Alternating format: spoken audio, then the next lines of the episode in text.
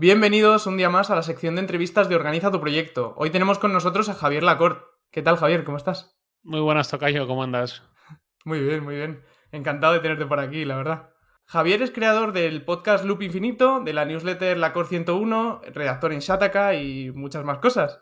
Eh, Javi, la, la primera pregunta que le hago a todos mis invitados. ¿Quién eres? ¿A qué te dedicas? ¿Y qué camino has recorrido para llegar a donde estás hoy? Vale, voy a intentar enrollarme porque cuando me hacen esa típica pregunta eh, me suelo enrollar demasiado. Eh, tú lo has descrito muy bien, así en una línea muy directo. Eh, has dicho hoy muchas más cosas, tampoco muchas más, la verdad.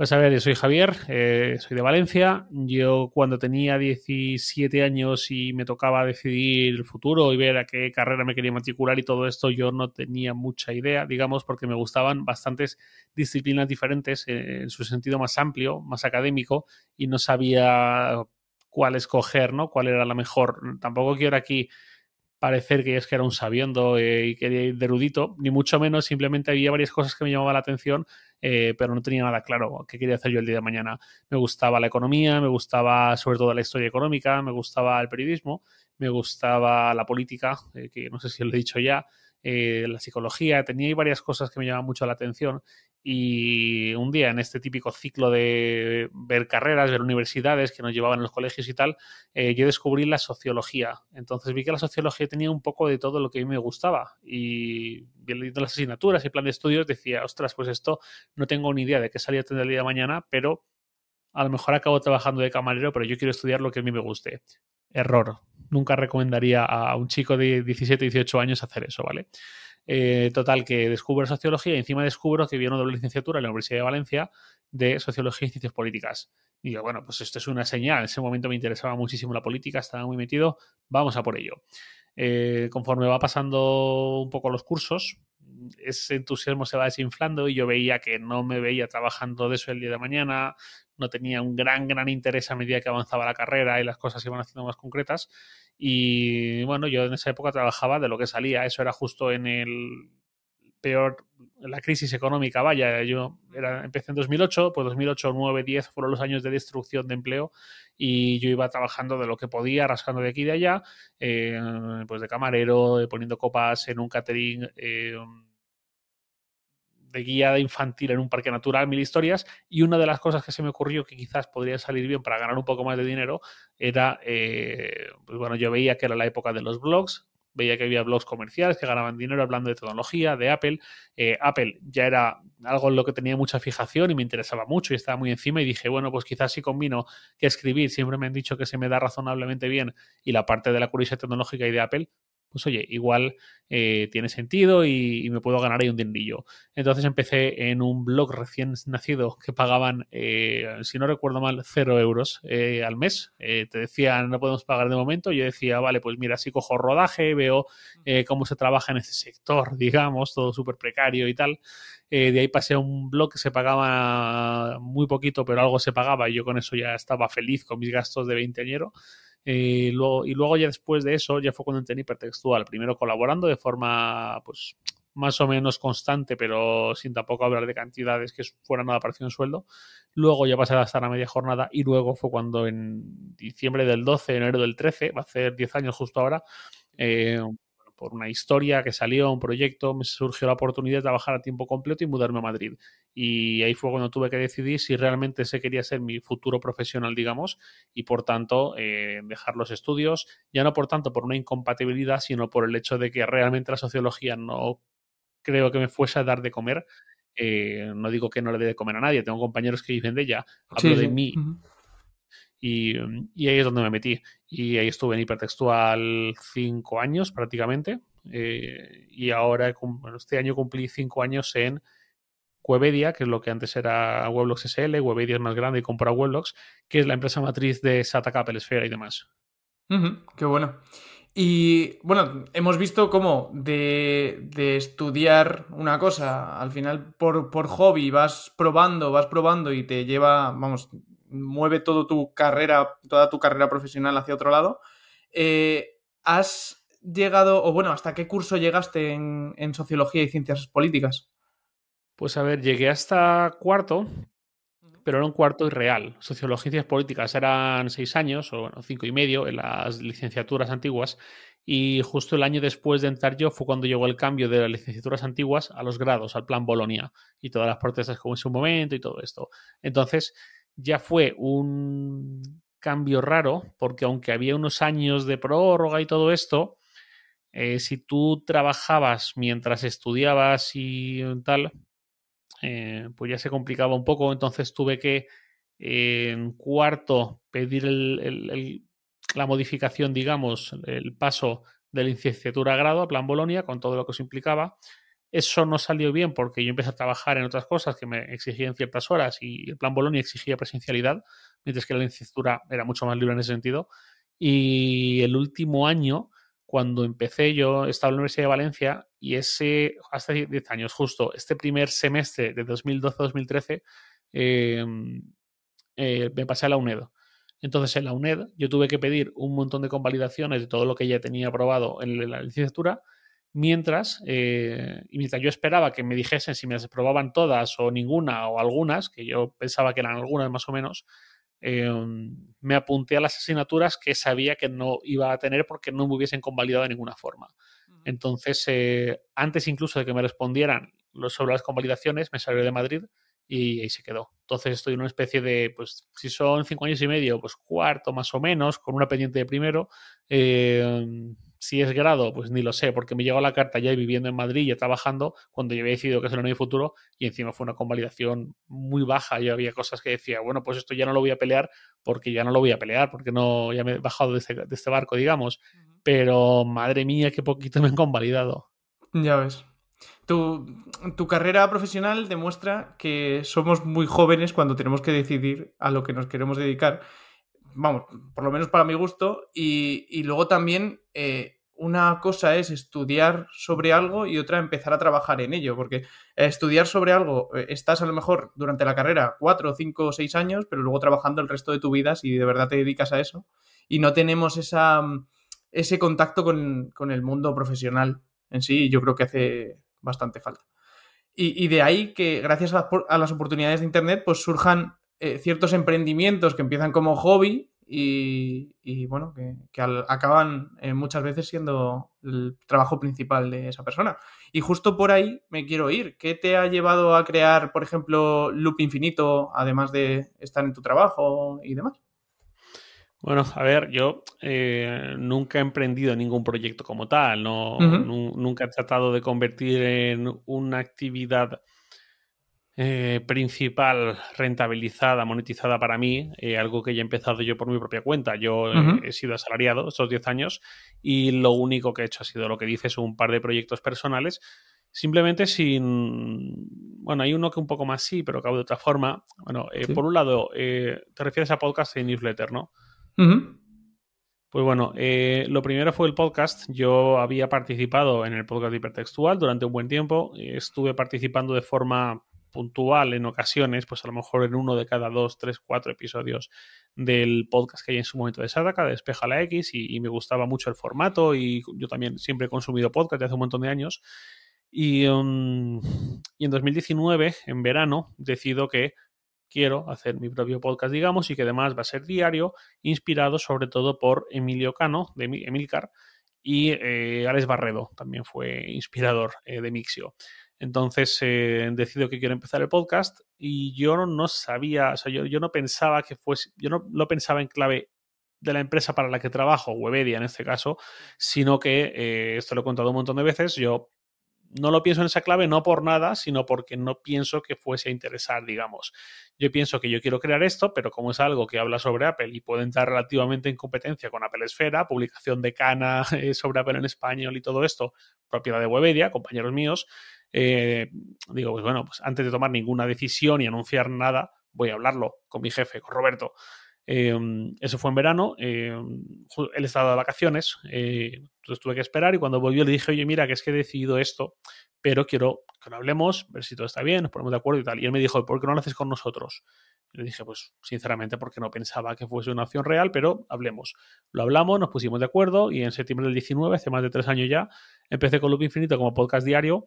Eh, yo lo quería hacer como una forma, por un lado, de eh, desarrollar cierta comunidad en torno a Apple, de transmitir unas ideas y, una forma de comentar en la actualidad de Apple, digamos, empresa muy importante para mí, eh, pues de una forma que no sé si echaba de menos, pero que me apetecía hacerlo yo. Digamos, no me apetecía estar esperando a que alguien eh, lo hiciese yo escuchar, sino, pues oye, ya que yo estoy un poco en el meollo, tengo tan cerquita Apple Esfera, formo parte de Sataka, los medios de tecnología, pues ¿por qué no?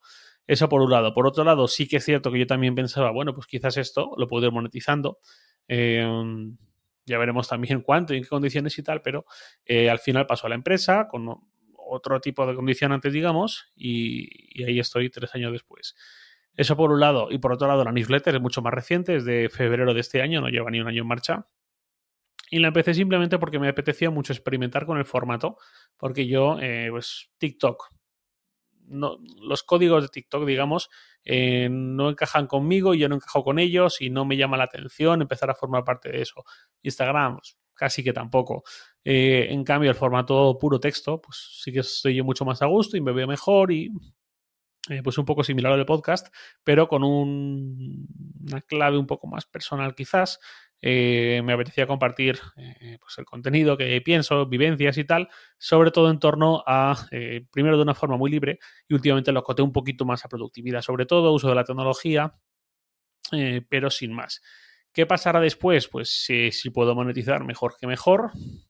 Cualquiera que haya pasado por ahí sabe que cuando eres asalariado, monetizar te supone empezar el mes con menos 300 euros. Si encima tienes que renunciar a alguna cosa para darle cabida, pues son otros menos no sé cuántos euros. Entonces, eh, es un poco difícil ese equilibrio si no tienes una mínima base asegurada, por lo menos para empatar. Eh, pero bueno, en los próximos meses seguramente sí que era algo más en ese sentido, pero de momento eh, son proyectos, uno, de la empresa, aunque sea como muy personal y muy asociado a mí, pero es es de la empresa. Y el otro es eh, puramente personal y, por amor al arte, digamos, no hay, no más. ¿Y qué es lo que te motiva para seguir pues con, el podcast y con las newsletters? Evidentemente con el podcast, porque al final es algo de la empresa y forma parte de tu trabajo diario, pero sí que pues tienes una parte de motivación que eh, supongo que será la misma motivación que te llevó a empezar y que hoy día sigue ahí pues gracias a la comunidad, gracias a que estás eh, con la actualidad de Apple reciente, gracias al podcast, pues no sé, ¿qué tipo de cosas te motivan?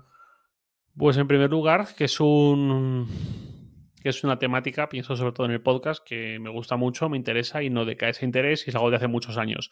Eso sí que aconsejaría que quien se está valorando abrirse un podcast, un canal de YouTube, una newsletter, una cuenta de TikTok, el, canal que sea, sí que aconsejaría que si lo vas a tematizar mucho, si no va a ser algo con tu nombre y sea muy libre para decir lo que tú quieras, sino que esté muy vinculado a una temática concreta, sí que aconsejo que sea de algo que haya superado la prueba del algodón, que es el paso del tiempo. Que no sea una afición reciente, porque eh, es habitual y, corres el riesgo de que se te pase el interés y empieza a ser una carga mantener el contenido de ese canal, sino que sea algo que prácticamente vaya con tu ser, ¿no? Que tú hayas nacido y vayas a morir con esa vocación, con esa pasión. Eh, entonces eso me facilita mucho el trabajo. Aún así es cierto que luego hay días que tienes mucho trabajo de otro tipo y las horas van pasando y, casi que ves un marrón, pero aún así eh, a mí me gusta, la comunidad que hay es súper sana.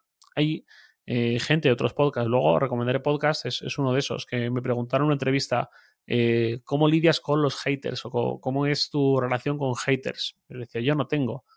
También es cierto que el término hater creo que se ha sobreutilizado muchísimo, sobre todo mi percepción, quizás esté equivocado, pero mi percepción es que sobre todo en YouTube muchos youtubers que hablan de haters y los haters y ya están aquí los haters y tal. Y creo que es un enfoque equivocado porque hay gente que no es hater, simplemente está criticándote una actitud que, pues oye, quizás sea reprobable, que quizás hay que hacer autocrítica y ver si sí o si no. Eh, y, parece que cualquiera que te afea a lo más mínimo es un hater. Pues no es un hater, tío. Em, yo siempre les digo que mi comunidad, digamos, eh, alrededor de todo esto, es una comunidad muy sana. No hay haters, y tampoco hay prácticamente nadie, eh, más allá de un caso muy, muy, muy puntual en estos tres años y pico, eh, no hay nadie así que mm, tenga palabras feas o que esté ahí por joder como tal, digamos, sino que realmente es gente que eh, al final recibes lo que das. Si tú te comunicas a la gente de una forma honesta y respetuosa y no los tomas por pardillos, pretendiéndoles hacer creer cosas que hasta tú sabes que son mentiras, pero que dices por tal, eh, pues la gente te va a, te la va a, devolver, digamos, en la misma proporción. Si tú le respetas a ellos, ellos te respetarán a ti. Si tú les tomas por pardillos o vas de altanero por la vida, pues no te van a soportar mucho. Esto también lo veo, vamos. Desde luego. Y si ya con tu experiencia en el podcasting, si volvieras a empezar de cero hoy con un podcast propio, por ejemplo, eh, ¿qué harías? ¿O cómo lo enfocarías? No sé si esta respuesta va a quedar muy sobrada, pero no creo que cambiara mucha cosa. Eh, no por nada, sino porque más o menos me ha ido bien. Todo es mejorable, pero desde luego en reproducciones, en posicionamiento, estoy mejor de lo que yo pensaba que iba a estar. Em, si acaso em, quizás cuidaría más el sonido del principio, que eso al principio sí que sobre todo era terrible y, había comentarios más que justificados. También había gente que me ayudó desinteresadamente en ese sentido, como Emilcar incluso, que yo en esa época vivía en Murcia, igual que él, y vino a mi casa y me ayudó desinteresadamente eh, cuando llevaba cinco episodios del podcast y me dijo, vamos a ver si arreglamos esto que no se te escucha muy bien. Eh, bueno, historia de desconocimiento y tal. Mm, pero más allá de eso, mm, no sé si hay algo diferente, la verdad. También el podcast es algo que no pasa nada si te arrepientes de alguna decisión, porque al final vives de un feed, no vives en una plataforma que no te permite exportar suscriptores o cosas así. Dices, bueno, es que me he metido hasta el fondo en Instagram, pero lo mío es TikTok. Y me va a costar mucho convencer a los 50.000 de Instagram para que vayan a TikTok a mi cuenta. Eh, sí, Tú te llevas el feed donde quieras, cambia la portada, cambias el nombre, cambias un montón de cosas. Siempre hay cagadas, pero en general es, es dado para eso. Qué bueno. Pues vamos a ir ahora un poco por la parte más filosófica y te quiero preguntar qué, es el éxito para ti. Mm.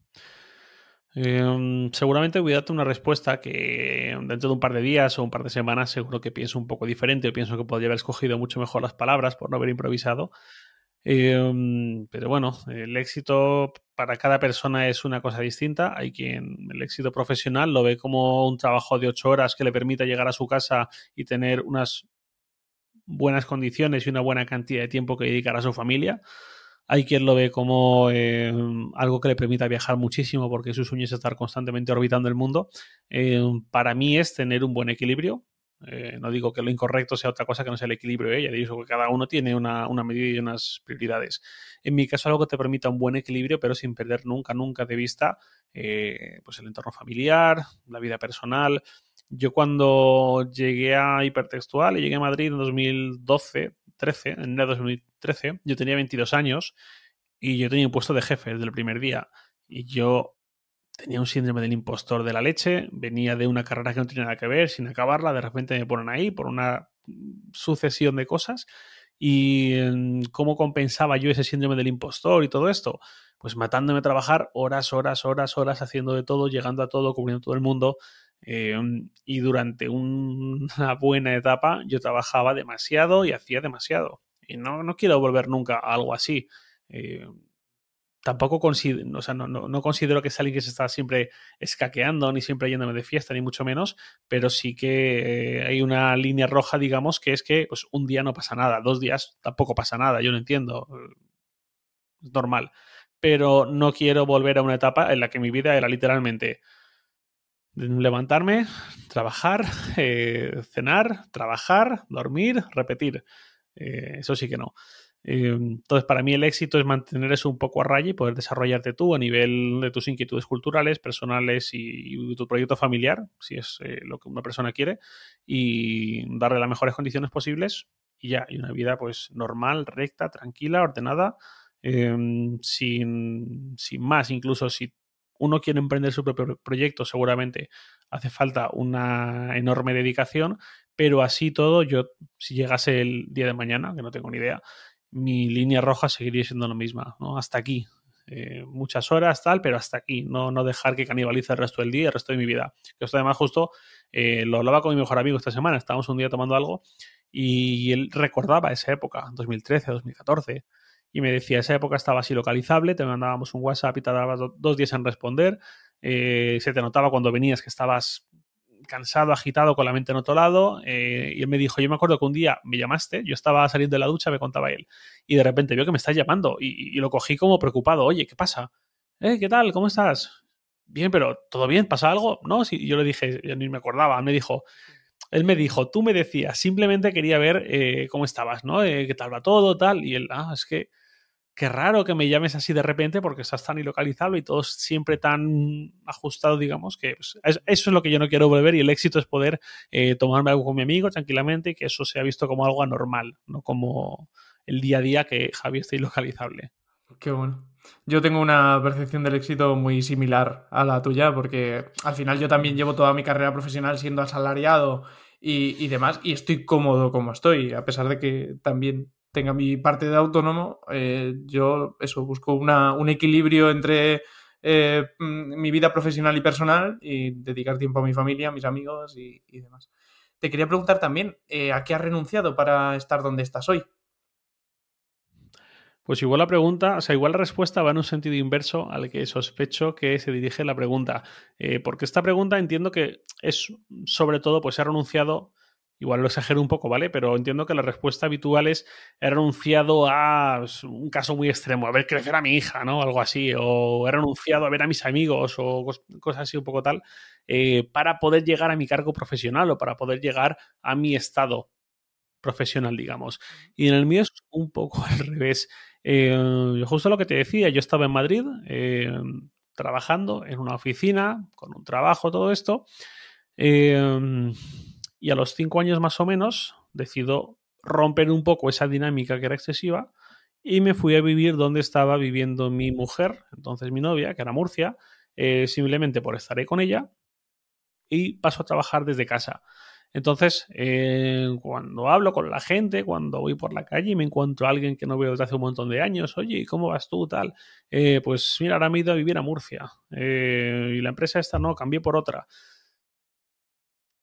La gente lo percibe como un paso atrás, sin saber más lo que hay detrás, digamos, pero simplemente el hecho de decir cambio Madrid por Murcia y cambio en una oficina por trabajar desde mi casa. Mucha gente lo percibe como un paso atrás, para mí no lo es en absoluto, pero entiendo que la gente que no ve la película completa eh, parece una cosa rara, joder, con lo guay que estabas, ¿no? Pues no estaba tan guay allí, estoy mucho más guay aquí y tengo un equilibrio mucho mejor y encima resulta que trabajo contento, a gusto, feliz, mis jefes, buenas palabras, todos contentos, pues no se puede pedir más. Qué bueno. Qué bueno. Sí que es verdad, pues eso, que el tema de prejuzgar, eso se, lleva siempre. Y vamos, yo, eh, yo desde que he probado el teletrabajo eh, no lo cambio absolutamente por nada, la verdad. Yo igual, hoy que está diluviando aquí en Valencia, estaban mis amigos ahí compartiendo sus... Eh, he llegado calado al trabajo, estoy aquí atrapado no sé dónde, estoy tal. Yo, yo no os voy a pasar una foto, pero estoy como Dios. Em, y luego, si acaso, te podría decir que también es cierto que te he dado la respuesta esta de que he renunciado para cambiar, para llegar a donde estás y te la he cambiado un poco de lado la, la intención de la respuesta, pero realmente también yo muchas veces hablo de, pues bueno, yo em, en Madrid es donde hice la mili profesionalmente, es donde pasé esos cinco años y también digamos que para llegar aquí, y no lo digo en un clave de para llegar aquí a lo más alto, que es donde estoy, ni mucho menos, sino que para llegar a esta situación en que estoy contento en todos los sentidos, profesional, personal, buena conciliación, tengo una vida que me gusta, digamos, eh, para llegar a esto tuve que pasar por esa mili y por tanto por esos años de eh, excesos, ¿vale? que a lo mejor si yo en esa época no me lo hubiese tomado así, pues ahora estaría de otra, forma, de otra manera, pero bueno. Claro, eso es. Pues mira, ya que hablamos de tema teletrabajo y demás, eh, te quiero preguntar sobre cómo organizas tu día a día. Vale, ¿te refieres a mi rutina general o a cuando me siento sí, si tienes alguna rutina o si, por ejemplo, tienes horario flexible y dices, pues mira, como tengo horario flexible, por las mañanas hago esto, luego trabajo, luego hago lo otro. Pues bueno, estoy viendo justo aquí al lado de la ventana de nuestra entrevista, en la que nos vemos las caras. Tengo al lado la ventana grande de Fantastical, que es la aplicación que uso para calendario. Y yo soy un gran defensor y creyente del calendario, de llenarlo de bloques. Obviamente también tengo algunos espacios vacíos que hago lo que quiero. Pues hay que hacer la compra, pues voy. Quiero jugar a la consola, pues juego. Quiero ponerme a leer en la cama, leo, ¿no? Em, pero sí que lo tengo bastante completo y mi rutina se ve perfecta. Encima uso códigos de colores para cada bloque. Entonces yo veo De lunes a viernes voy al gimnasio a primera hora. A primera hora es tres días a la semana voy a las 7, dos días a la semana voy a las 8, porque no abran antes. Em, y cuando vuelvo es cuando empieza mi trabajo. Hay un par de días que tengo clases de inglés por parte de la empresa, integrado en la empresa, digamos. Y luego sí que el día a día ya se parece bastante más. Luego siempre empiezo con el podcast, lo dejo listo, el guion, todo. Luego la realidad siempre es un poco más tozuda y siempre hay interrupciones necesarias y cosas que pasan porque así es la vida. Pero esencialmente empiezo con el podcast, lo dejo listo. Luego tengo algunas reuniones agendadas o semanales o bisemanales, quincenales me refiero. Eh, luego tengo los bloques de comer, que además veo perfectamente qué dos días como con mi mujer, qué tres días como aquí yo solo en casa. Eh, veo cuando tengo club de lectura, que es mensual. Veo cuando tengo mm, eventos sociales, pues Torra, el equivalente a valenciano barbacoas, mañana. Eh, y, y, así me lo agendo todo yo. Pero esencialmente es lo que te he dicho. Empiezo con el gimnasio, sigo con el trabajo, paro a comer, sigo con el trabajo, paro y ya depende del día, pues me voy a correr o hay alguna cosa que hacer o aprovecho para hacer la compra gorda o lo que sea. Qué bueno. Esa es, no, tiene mucho más. ¿Y cuánto dirías que trabajas de media, más o menos, por día? Pues como yo ficho, eh, yo lo veo ah, perfectamente. Ocho horas diarias de media, más o menos. Casi siempre sale un poquito más, pero bueno, tampoco es eh, nada relevante. Pues igual hay días que trabajo 8 horas 50 minutos, hay días que trabajo 7.25, hay días que trabajo 8.10 más o menos. Pero la media está ahí. Y eso, es un trabajo como tal, digamos. Luego, aparte, siempre he hecho la horita más o menos de la newsletter. Em, y tampoco mucho más. Y luego hay una parte del podcast que la hago en ratos libres míos y no me importa y no la cuento como trabajo y no pasa nada, que es responder a oyentes. Eh, son muchos de ellos bastante activos y me escriben cosas y me cuentan y me preguntan y está muy bien. Entonces yo no puedo estar respondiendo continuamente porque además horas de trabajo, cuando acaba el trabajo suelo tener algo que hacer, pero sí que me suelo reservar huecos en algún momento de la semana, muchas veces es la tarde del viernes, este ratito final después de la jornada, antes de ya irte a la ducha, cambiarte que empieza el fin de semana, y el, o los domingos por la mañana también, eh, eso es un rato que obviamente la empresa no me paga por responder email de oyentes, entonces pues lo hago yo encantado sin más. Perfecto. ¿Y además de Fantastical, tienes alguna otra herramienta que utilices? Sí, tampoco tantas, pero las pocas que tengo soy muy metódico con ellas y me gusta mucho tomármelo en serio. Eh, uso Fantastical para los eventos. Todo lo que ocurre en un lugar, aunque sea mi escritorio, porque estoy frente al Mac, y en una hora y un día de la semana, eh, lo llevo a Fantastical. Eh, tengo una entrevista con tal persona, como esta mañana va fantastical. Una reunión va fantastical. He quedado para la barbacoa esta que te decía mañana, va fantastical. Y también, bueno, más historias, pero tampoco me quiero extender. Eh, todo va fantastical porque así es como me organizo yo el día, no me despisto. Yo hace unos años no usaba algo así y tuve despistes y tuve problemas y no quiero tener más problemas, con lo cual eh, todo va ahí. Y luego eso respecto a las eh, citas, eventos. Las tareas, que son diferentes, las uso, las manejo con Things, que es una aplicación, está solo para, mente, solo para dispositivos de Apple, para Mac, iPhone, iPad, Apple Watch. Si alguien nos está escuchando y le llama la atención, va a ver que es una aplicación que no es precisamente barata, es compra única, no es suscripción, con lo cual si haces cuentas, pues igual al cabo de tres o cuatro años en otras aplicaciones te ha gastado bastante más, pero eh, si alguien ve que no quiere esta barrera de acceso, porque a lo mejor igual me vale, igual no me vale, lo que sea, eh, con recordatorios nativa de Apple o con Todoist, que es multiplataforma, le puede valer fenomenal, yo es lo que usaba antes, eh, uso Things por el diseño y ahí es donde tengo pues una estructura ahí muy bien hecha, muy pulida, con eh, proyectos y subproyectos y áreas y encabezados, tareas con subtareas, con fechas de recurrencia, con un montón de cosas. Es una de mis, mis fetiches, digamos. Y aparte de, esas son las principales. Y luego, bueno, en el trabajo uso otras herramientas para el trabajo. Y luego para el correo, que es de todo, profesional y personal, uso Spark desde hace unos poquitos meses, no antes, he usado el correo nativo de Apple, pero Spark tiene funciones que realmente me han convencido. Pensaba que no, pero tiene algunas funciones muy, muy interesantes. Y a nivel de organización, pues bueno, es que te podría decir alguna más, pero ya se va un poco más del, del enfoque que tú me estás comentando. Por ejemplo, uso Goodlinks para recopilar enlaces que quiero tener a mano. No favoritos, que son otra cosa, sino enlaces permanentes útiles a un contenido concreto, no enlaces a webs, que es lo que tengo favoritos. Y no sé muy bien qué más decirte, pero esencialmente lo que más uso al cabo del día es calendario, gestor de tareas. ¿Y cuáles crees que son las principales distracciones que tienes eh, a lo largo del día y cómo las evitas? Vale, tengo una que se llama Twitter, que es la que se come a todas las demás. Em, luego los viernes y el resto de la semana prácticamente nada y no, tengo estímulo, no tengo impulso. Pero los viernes sí tengo el este de eh, ver qué tal ha ido la newsletter. La newsletter la envío todos los viernes, sale a las 6 de la mañana, la dejo programada normalmente el miércoles, martes, jueves, según, pero bueno, dejo programada, sale el viernes a primera hora um, y, muchas veces pienso a ver cómo estará yendo. Em, al principio sí que era más, le daba más importancia a estar viéndolo y ahora pienso, pues da igual cómo esté yendo, no va a cambiar nada que yo lo vea ahora o lo vea a la hora de comer cuando pare, pues ya lo veré, no, con que lo vea una vez hoy, basta, no tengo que estar viéndola cinco veces luego de la mañana.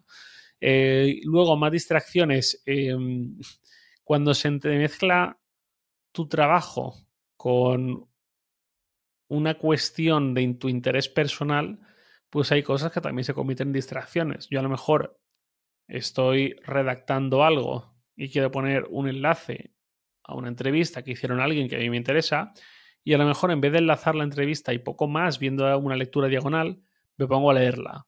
Y de ahí veo un artículo relacionado sobre un tema que me interesa y pincho y leo. Y cuando me doy cuenta digo, yo solamente venía por un enlace y llevo aquí casi 10 minutos. Eso eh, ocurre. Eh, luego, eh, durante el día hago un favoritos, tengo la carpeta de noticias y sí que hago un barrido ahí, abro el país, abro el marca, a ver qué ha pasado, eh, pero eso tampoco suele ser muy problemático porque si hay algo largo que quiero leerlo y no solamente ver así con una pasada lo importante, lo guardo para leer más tarde. Es otro melón que también habría que abrir algún día. Em, pero ya está, no hay mucho más. Incluso te diría que WhatsApp, por ejemplo, incluso em, tengo WhatsApp, por supuesto, tengo grupos de amigos que a veces se ponen a parlotear y tal, y yo a veces contesto, pero no es tanto como lo que ven otras personas. No quiero dar nombres ni, referencias, digamos, pero a veces veo gente que no, es por criminalizar ni mucho menos, ¿eh? gente muy cercana a mí además, que estamos juntos, ¿eh? mira lo que me dijo el otro día por WhatsApp, lo que me enviaron tal, y veo que busca y veo que en las últimas 24 horas igual tiene 25 o 30, no sé, una barbaridad de conversaciones y en todas ha participado. Y tiene grupos en los que está continuamente hablando que insisto, que yo también respondo lo que sea, participo en una conversación y tal, pero a veces veo ahí una distracción con WhatsApp que eso por suerte a mí no me afecta, lo veo más como una herramienta de comunicación social y ya está. Eh, lo que te decía de Twitter, Twitter eh, también he cambiado un poco el uso de Twitter últimamente precisamente por eso, porque desde hace más de 10 años estoy usando Twitter muchísimo, pero a medida en que han aumentado un poquito los seguidores, que no es que sea yo aquí ni el Rubio ni nada similar, ni mucho menos, pero eh, sí que he notado que las menciones y los mensajes privados han ido aumentando bastante con el paso del tiempo, con el, aumento de esa base de seguidores, comunidad, como lo quiera llamar. Entonces eso también multiplica las distracciones si yo no me contengo un poco. ¿Qué es lo que hago ahora? Entro de forma fugaz, no entro a echar el rato, entro de forma fugaz, veo que el mundo sigue más o menos en su sitio, frase no muy coherente con estos últimos dos, tres años, pero bueno, veo un poco qué ha podido pasar, qué ha dicho más que estos días, eh, si ha habido alguna filtración así importante tecnológica, cosas de estas, eh, y, ya, y cierro. Y hay veces que veo ahí notificaciones pendientes y cierro porque sé que en ese momento no lo voy a poder atender. Y lo que hago, que lo tengo que hacer ahora yo ahora cuando, oye, estamos grabando esto el viernes 11 de noviembre por la tarde, un rato antes de cenar. Y ahora cuando esto, antes de ponerme a hacer la cena y todo esto, eh, entraré a Twitter y responderé notificaciones desde hace, no te exagero, hoy, ayer y posiblemente anteayer también. Ya respondo un poco en bloque. Me meto notificaciones, me meto menciones y empiezo a responder. Esto lo hago precisamente para que no sea una gran distracción, para no entrar en grandes cadenas constantes. En vez de estar respondiendo a cada poco como antes, lo concentras en. No me preocupo por eso, exacto. Y porque si no es que Twitter es un, agujero negro. Y luego está Reddit, que es un poco también lo que te decía. Se mezclan esos dos componentes profesional y personal, cosas que me interesan, estoy viendo algo en mi trabajo y de repente se me va a la vista un enlace chulo. Em, pero bueno, eh, no es problemático, digamos, no es algo excesivo, no es algo que, igual que te digo que con Twitter sí que he tenido que decir, mira, voy a hacerlo así porque si no se me va demasiado tiempo y tal y cual, con Reddit no, no está a ese nivel ni mucho menos. ¿Y tienes algo que te haga ser más productivo? Por ejemplo, yo que sé, ir al gimnasio, por ejemplo, es algo que has notado que, te hace rendir más en el trabajo o algo así. Es un eslabón eh, y el primer eslabón de todos es acostarme pronto. Si yo me acuesto pronto, todo funciona fenomenal al día siguiente. Si yo no me acuesto pronto, todo va peor. Mira, si yo me acuesto pronto, duermo mis horas más o menos, me levanto con sueño quizás, porque me levanto 6 y 20, 6 y media, pero me levanto bien, suficientemente bien. Me voy al gimnasio, echo una hora, vuelvo del gimnasio, me ducho, estoy energético, siento a tope, con ganas, me como el mundo muchos días. Em, salgo de la ducha, me visto, desayuno, me siento a trabajar. Además, seguramente como voy al gimnasio, me tomo más en serio que tengo que desayunar lo que quiero desayunar, lo que debo desayunar y no una apetencia así de repente mm, que me hace comer alguna basura, bajar al supermercado por alguna basura así de azúcar rápido o algo así. Entonces, ya llevamos dos cosas. Me permite dormir mis horas y por lo tanto estar descansado o más descansado para todo el día. Ir al gimnasio, desayunar bien y encima me siento trabajar con ganas, a gusto, energético, lo que te digo. Eh, mi mujer a veces me lo dice, te despiertas con mucha energía. claro, ya le cuesta un poquito más. Y encima toda la jornada pues va mucho mejor y yo estoy pues más fresco, más a tope. Si yo trasnocho, porque digo, otro capítulo más de Superstore, por ejemplo, la serie que estoy viendo estos días, eh, y si me hace las tantas, ahora seguramente iré al gimnasio igualmente. Las consecuencias de no dormir están, eh, seguirán estando ahí. Pero a lo mejor no iría, eh, iré al gimnasio igualmente, bueno, pero ya estaría más cansado estaría peor físicamente. A lo mejor sucumbiría a voy a comer alguna basura que me apetece mucho en vez de lo que realmente debo comer. Eso te lo digo porque esto es algo de hace un año, más o menos, un año y algo. Eh, yo antes no, tenía este orden, digamos, o, era productivo con mis gestiones y mis tareas, pero eh, lo de ir al gimnasio ni pensarlo, lo de correr poco, por no decir casi nada, eh, y eso al final es una cadena que todo empieza por acostarme temprano. Si yo no me acosté temprano, no hubieran también el resto de cosas. Qué bueno. Pues sí, la verdad, yo igual, yo lo noto muchísimo. Yo soy una persona de dormir poco, pero, porque con, yo con seis horas estoy, estoy bien, pero las tengo que dormir, si no lo, lo, noto, lo noto un montón. Pues muy interesante, la verdad. Y ya que has abierto el melón de Twitter, ¿qué te impulsó a crear contenido allí? me impulsó que yo en esa época, yo me creé Twitter en enero de 2010. Yo en esa época lo que usaba era 20 y todavía no tenía esta vocación que vino después, digamos, de comunicación, periodismo, medios, todo esto. Entonces yo recuerdo perfectamente que me abrí Twitter porque estaba eh, viendo el perfil de una amiga que no solamente era amiga, sino que además le tenía ahí una cierta admiración, le tenía en estima, eh, le tenía como una persona que yo quería seguir sus pasos, ¿no? Y tenía una actitud vital muy buena y muy cultural, con mucho conocimiento. Y vi que en el enlace de Twenty, que la mayoría de la gente no tenía ningún sitio porque nadie tenía una página web, ni un canal, ni cosas así, ella tenía su enlace a Twitter. Y yo pensé, Twitter, lo he visto muchas veces, pero no sé ni de qué va esa red social. Yo tenía 19 años en ese momento. Eh, y recuerdo que entré y dije, voy a abrir una cuenta a ver qué pasa. Lo típico, los primeros meses no le hacía mucho caso, pero a costa de querer mantenerme ahí y tal, empecé a coger el gustillo, empecé a coger el tranquillo y ahí estamos, eh, ya es mi única red social prácticamente, porque ya TikTok nada, Facebook murió eh, virtualmente, Instagram me fui, eh, pero en Twitter sigo y, me gusta mucho con sus cosas, con todo lo que puede mejorar, pero me gusta mucho. A ver qué, qué, tal la mano de, de más por ahí. A, ver, qué, pasa ahora, sí. A ver qué pasa. ¿Y tienes alguna forma de organizar el contenido que publicas? ¿O tienes una parte ahí de, improvisar? No, improvisar no. Tengo, bueno, antes no te he mencionado las aplicaciones de productividad, porque tampoco es de productividad como tal, más bien es de creación, gestión, un poco de orden. Uso una aplicación de escritura que se llama Ulises. Em, Ulises eh, no tienen, salvo una función que sí que me gusta mucho, no tiene tampoco muchísimo de especial. Se puede intercambiar por cualquier otra que funcione en una misma ventana. Es decir, mm, no es comparable con Word o con Pages, que es el Word de Apple, porque son ventanas de, son aplicaciones de una ventana por documento. Aquí se trata de que en una ventana tienes un acceso a todo, a tu panel, a tus carpetas, a tus contenidos y al propio documento, ¿no?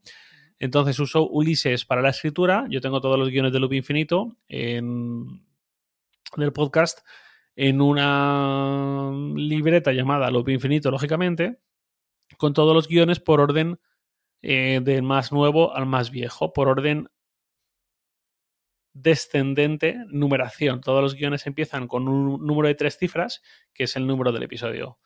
Em, número del episodio, nombre del, título del episodio, luego la misma estructura siempre del saludo y la despedida, y las notas del episodio y el formato y tal, y entre medias es donde coloco yo el guion. En ese guion eh, es donde escribo prácticamente todo lo que luego leo. Lo leo de forma que parezca que no lo estoy leyendo. Eh, si lo leyera de una forma robótica, eso sería infumable. Em, pero eh, así es como lo tengo. Hay veces que puedo improvisar un poco más y simplemente pongo una palabra de referencia y un ancla y a partir de eso desarrollo un concepto y sigo con el otro, pero escribo muy, muy detallado el podcast. Eso por la parte del podcast. Por la parte de la newsletter, eh, justo acabo de pasar de review a Substack. En review no había plantillas, pero tenías la opción de duplicar contenidos. Entonces yo duplicaba para que se mantuviese el formato, que tampoco es gran cosa, pero simplemente por comodidad mía eh, el separador y las recomendaciones y los emojis con los enlaces, la parte inicial, todo. En Substack no hay ni plantillas ni posibilidad de duplicar, entonces lo que estoy teniendo que hacer es crear a mano, copiar, pegar y yo ahí me pongo en la fecha de cada newsletter. Entonces, si tengo alguna idea muy concreta para ese día, la pego ahí. Si mm, tengo enlace yo al final de cada newsletter, doy tres recomendaciones de lo que sea igual recomiendo dos series y un libro, que un libro, una película y un canal de YouTube, que un álbum nuevo que acaba de salir con una serie de Prime Video, con una serie de Apple TV Plus, lo que sea, ¿no? Entonces eh, voy acumulando recomendaciones también ahí. Llevo directamente a su, al próximo día. Eso por la parte de la newsletter. Por la parte del trabajo en Sataka, que es ya más extenso, ahí tengo tanto eh, una aplicación de gestión que usamos internamente en, en Sataka, en toda la en toda también lo combino con cosas en Things. En Things tengo ahí un poco de todo. Entonces yo las tareas, sobre todo las recurrentes, cosas que, ¿qué tengo que hacer hoy? O qué debería hacer hoy. O cuáles son mis prioridades para hoy. Todo eso lo gestiono con Things. Y, mm, luego más allá de correo y calendario, creo que es, un poco todo. ¿Y el, lo de Twitter? En, ¿Lo que pones en Twitter lo tienes una parte Vamos. Cero. No, no, tengo, no hago borrado. Es que en Twitter últimamente tuiteo menos que hace un tiempo. Eh, también porque entre trabajo, que tampoco quiero estar todo el día enfrente del ordenador, bastantes horas estoy enfrente del ordenador y muchas noches cenando después de cenar, viendo la tele con la Apple TV y el iPhone en general, que es inevitable. Eh, es al final la parte de ocio, el tiempo libre que me queda a lo largo del día, lo último que me apetece es decir, bueno, pues sigamos aquí sentados con el ordenador otro rato. Entonces no estoy creando, digamos, o publicando tanto en Twitter como antes. Sí que debería hacerlo más y me gustaría hacerlo más, pero si lo hago es porque encuentro un esquema y una rutina, digamos, quizás, donde le veo un sentido y estoy cómodo y no me roba tiempo de otras cosas y todo eh, lo veo coherente. Pero no uso ni un lugar para guardar borradores, ni ideas, ni absolutamente nada así. Vale, genial. Y ya que has hablado de las recomendaciones que haces en tu newsletter y tal, vamos a hablar ahora de las formas en las que sigues aprendiendo. ¿Tienes alguna, vamos, cursos que hagas o alguna forma que te guste más para aprender? He hecho algún curso, hice uno, por ejemplo, de visualización de datos eh, especializados, eh, enfocado en medios, hace un año y medio, una cosa así. Eh, pero al final yo llegué a este sector siendo puramente autodidacta. mi hermana sí que, por ejemplo, estudió periodismo, pero yo no estudié periodismo ni me lo planteé prácticamente nunca, mm, solo un poco al final y tampoco del, lo tenía muy claro. Eh, pero yo como llegué a esto de una forma más, eh, pues casi a capones o, de carambola o porque se abrió una oportunidad profesional en un año pésimo para el empleo en España y dije, pues vamos a muerte con ello.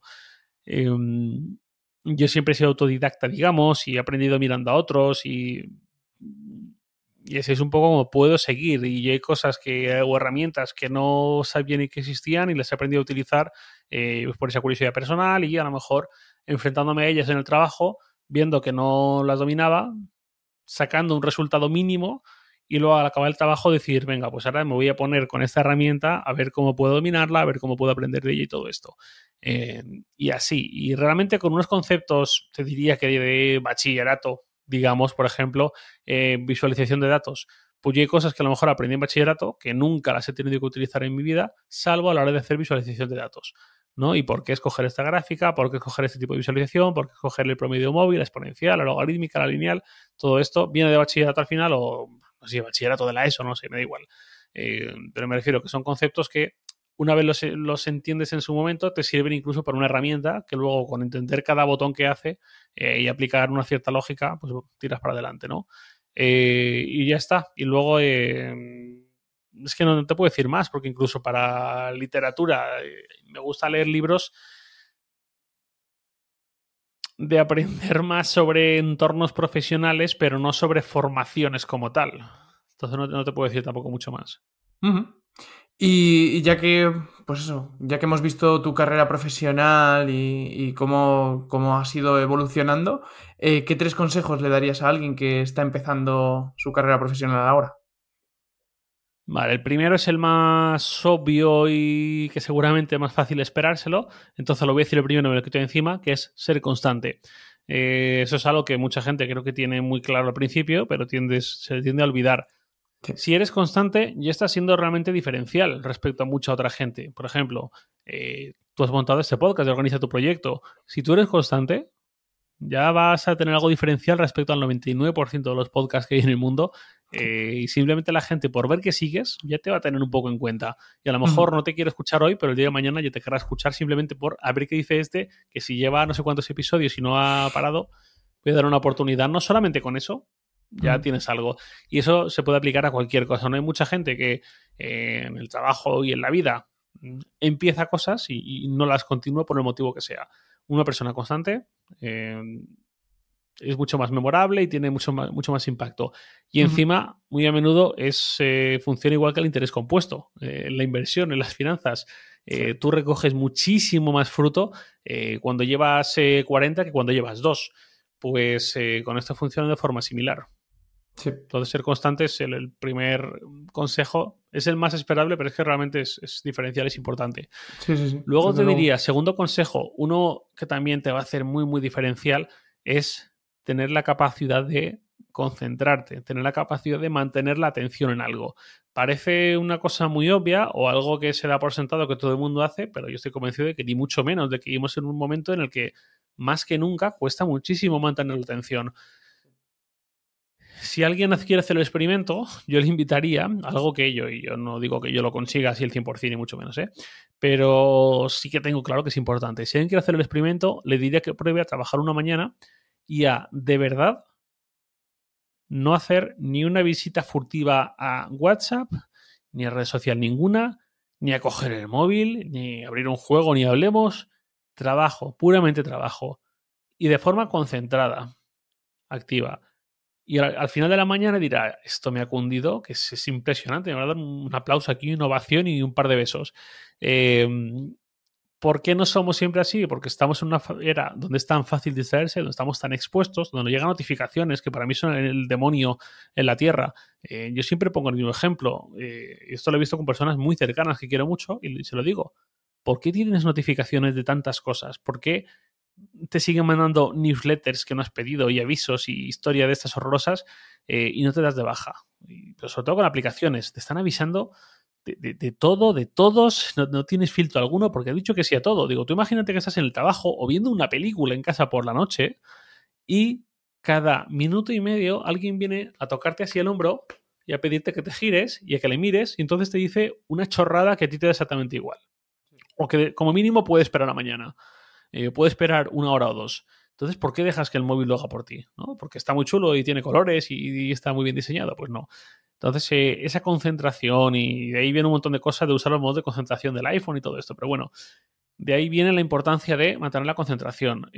hace unos años o unas décadas, lo diferencial era ser muy inteligente, tener un gran cociente intelectual. Estoy convencido de que ahora un gran diferencial es tener la capacidad de concentrarte, de mantener la atención. Eso es algo que no es demasiado habitual hoy en día y si no lo tienes muy claro, solo tienes que asomarte a la calle y ver a la gente en ciertos ámbitos en su vida y lo vas a ver. ¿Cuánta gente hay que no es capaz ni de ver, que está en un partido de fútbol, que ha pagado la entrada o el abono y no ve el partido porque cada dos por tres está con el móvil a ver qué dicen? ¿Cuánta gente hay que en el cine, por Dios?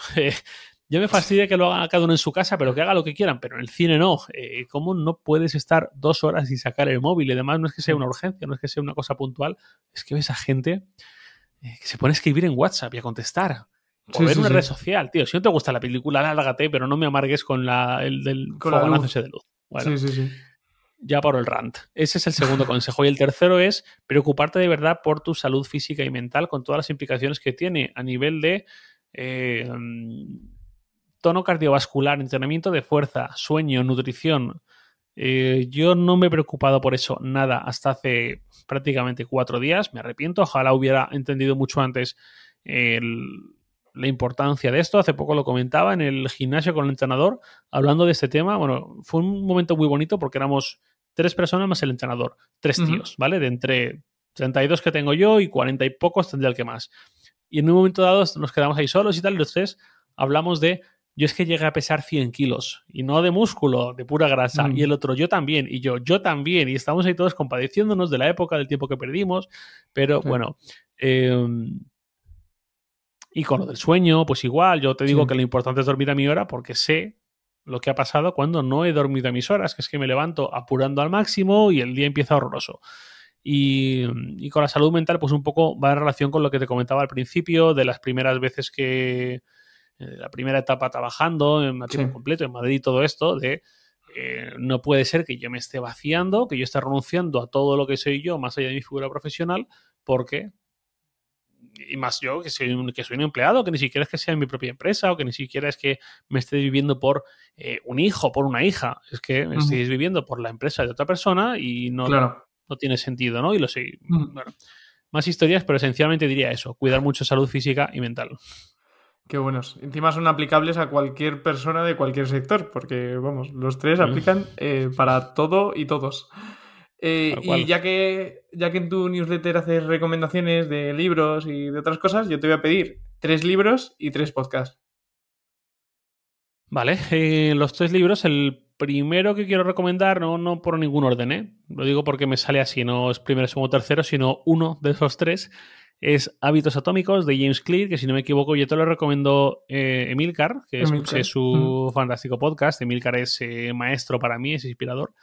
Eh, escuché que te lo recomiendo, entonces yo lo vuelvo a recomendar simplemente para subrayar, para coger a toda la gente que no se lo tomó muy en serio, no le prestó mucha atención. Yo es cuando os digo, oye, que sí, que yo también te lo digo, que es, es, es un muy buen libro. Me gusta mucho este tipo de libros, pero es complicado porque en este género suele haber eh, o suele colarse muchísima morralla.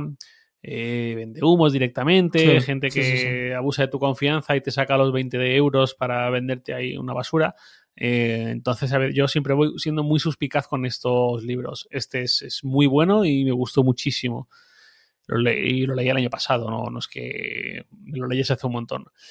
En segundo lugar, o otra recomendación, te diría el libro Hazlo de Seth Godin, que este creo que me gusta sobre todo a la gente que escucha este podcast para inspirarse en cuanto a esto de hacer, esta cultura maker de contenido digital, eh, todo esto, aunque se aplica también a un montón de cosas, eh, impulsa mucho a hacer. Eh, acabas de leerlo y realmente te ha transmitido muy bien este hombre, eh, que es un genio del marketing, eh, las ganas de ponerte manos a la obra, ¿no? No estar en los preparativos, estos previos infinitos o eh, dándole vueltas a una idea, sino hacer. Eh, y lo desarrolla muy bien. Soy muy fan de los libros de Seth Godin. Digo hazlo, pero podría recomendar eso es marketing, podría recomendar eh, Todos somos un poco raros, que está muy bien también. Hay, hay muchísimos tampoco, hay varios, pero que están muy bien. Y la última recomendación de libros, justo antes te decía lo de que es importante cuidar la salud física y mental, también la parte de la nutrición, preocuparse por ello, dedicar tiempo a la comida, que es algo que hacemos cada vez más tiempo le dedicamos a medida que vamos cumpliendo años. Eh, pues yo te diría una esa línea que es eh, Alimenta tu salud con comida real, de Miriam Ruiz, es española. Este libro me lo leí este verano y me gustó mucho, lo explica fenomenal, no se hace pesado, además no es solamente un buen libro que leer para asumir las ideas que, transmite, que son muy buenas, sino que también es un muy buen libro para tener a mano en el despacho, en el comedor, en la cocina, donde sea, y en un momento dado echar mano para reforzar conceptos o ver qué puedo hacer con esta comida o lo que sea. Está muy, muy bien. Esos son los tres libros. Eh, por recapitular rápidamente, Hábitos Atómicos de James Clear, Hazlo de Seth Godin y Alimenta tu salud con comida real de Miriam Ruiz. Y vamos con los tres, los tres podcasts. Eh, vuelvo a mencionar a Emilcar para recomendar en primer lugar Emilcar Daily. Es un podcast que hace de lunes a jueves. Si te gusta, eh, son podcasts de unos 10, 12 minutos más o menos. Si te gusta, hace otro podcast que es de pago, Emilcar, Weekly, del cual soy suscriptor. Cuesta 5 euros al mes. Y es eh, Emilcar Daily, son podcasts cortos de lunes a jueves. Emilcar Weekly es el largo que te envía los viernes, eh, que son unos 45, 50 minutos, una hora más o menos. Eh, que además lo, lo, recomiendo porque es lo que escucho también cada mañana y me gusta mucho. Eh, y también por lo que decía, para mí fue clave a la hora de decidir hace tres años, yo quiero lanzar mi propio podcast porque me gusta mucho lo que hace este hombre y yo quiero acercarme a esto.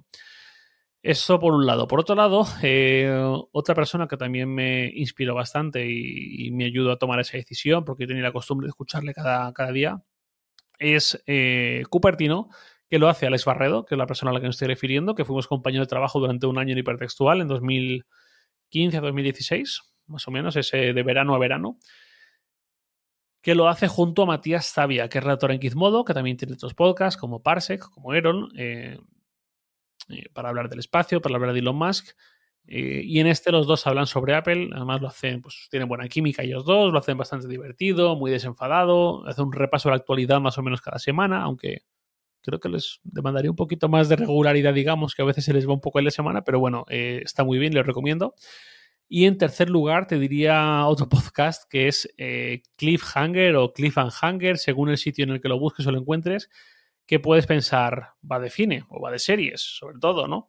Eh, pues sí, no. Eh, son dos amigos, muy amigos también con muchísima química, son Alex eh, Marquino y Alex Liam. Son bueno, y valenciano, viven los dos en Málaga y el cine, efectivamente, es un poco cine y serie, sobre todo cine, es el vehículo a partir del cual eh, avanza este podcast, pero realmente eh, toca muchos palos, es muy desenfadado, es sobre todo humor eh, no apto para gente demasiado sensible, por decirlo de alguna forma. Yo el otro día lo recomendaba en la newsletter diciendo, algún día los oyentes de este podcast vamos a acabar declarando la audiencia nacional, pero de momento nos echamos unas risas, ¿no? Dije algo así, es, es humor que a veces... pero bueno, lo disfruto mucho. Sí, ellos tienen el podcast semanal, se publica bueno, los miércoles para mecenas, los jueves para el resto del mundo. Los mecenas, además de conseguir ese episodio un día antes, eh, también conseguimos una previa, que es que ellos dos, antes de darle a grabar en Zencaster, como estamos hablando tú y yo ahora, eh, se graban, digamos, eh, una parte pre-podcast en que comentan qué tal ha sido la semana y, pues bueno, variedades, que es la palabra quizás que define muy bien su podcast, variedades. Em, y ya es, un ratito, pues a lo mejor de 15, 20 minutos, 25 como mucho, creo, no suele ser más, y también lo suben para mecenas, y, esos tres te, diría que son así los que más he enganchado, puedo estar últimamente, los que más escucho. Pues muchísimas gracias, Javier. Dejaré todas las recomendaciones en la descripción del episodio, como hago siempre con cada invitado. Y ya por último, para finalizar la entrevista, eh, ¿dónde podemos encontrarte? ¿vale?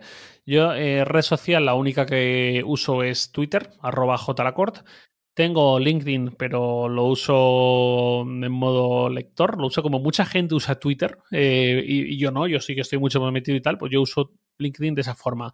Entro, hago un poquito de scroll, veo notificaciones, veo que me he añadido, veo que me miro del perfil y ya está. Y como mucho la uso de forma profesional para ver, eh, para contactar con alguien por un tema en SATA, cosas así y ya está. Em, y luego, por supuesto, cada mañana a las 7 de la mañana, hora española peninsular, el podcast Loop Infinito, que hago como parte de Apple Esfera, la publicación de Cana en España sobre Apple, ahí comentando sobre Apple y su competencia en un sentido muy amplio. Hay días que hablo de estrategia empresarial de Apple, hay días que hablo de puro producto, hay días que hablo de recomendaciones o de descubrimiento de funciones, un montón de cosas. Y ya, y luego la newsletter, luego lo último que decías, en jlacord.substack.com, se llama la Cord 101 y es pues un poco más personal, centrado sobre todo en productividad. Quiero darle algún girito más próximamente, pero en principio es, es por donde voy de momento. Perfecto, pues muchísimas gracias. Te encontraremos por ahí. Eh, espero que hayas estado cómodo, que te haya gustado la entrevista. Yo la verdad que he aprendido mucho de ti y, he estado muy cómodo, la verdad. Un placer conocerte y, poder hablar mm. contigo tan, de una forma tan cercana. Sí, yo también. Cuando me escribiste no, no te conocía, no, nunca había visto lo del podcast de Organiza tu Proyecto ni nada. Y cuando te presentaste y tal, y busqué el podcast y vi cómo estaba preparado y me puse a escuchar el de Milcar, dije, pues está muy bien, eh, me encanta conocerte, hombre. Eh, te voy a tener el radar, ya le he dado a suscribir. Em, y eso, pues me ha gustado también mucho conocerte. Pues muchísimas gracias, Javier. Y muchísimas gracias a vosotros por escucharnos. Nos vemos en el siguiente.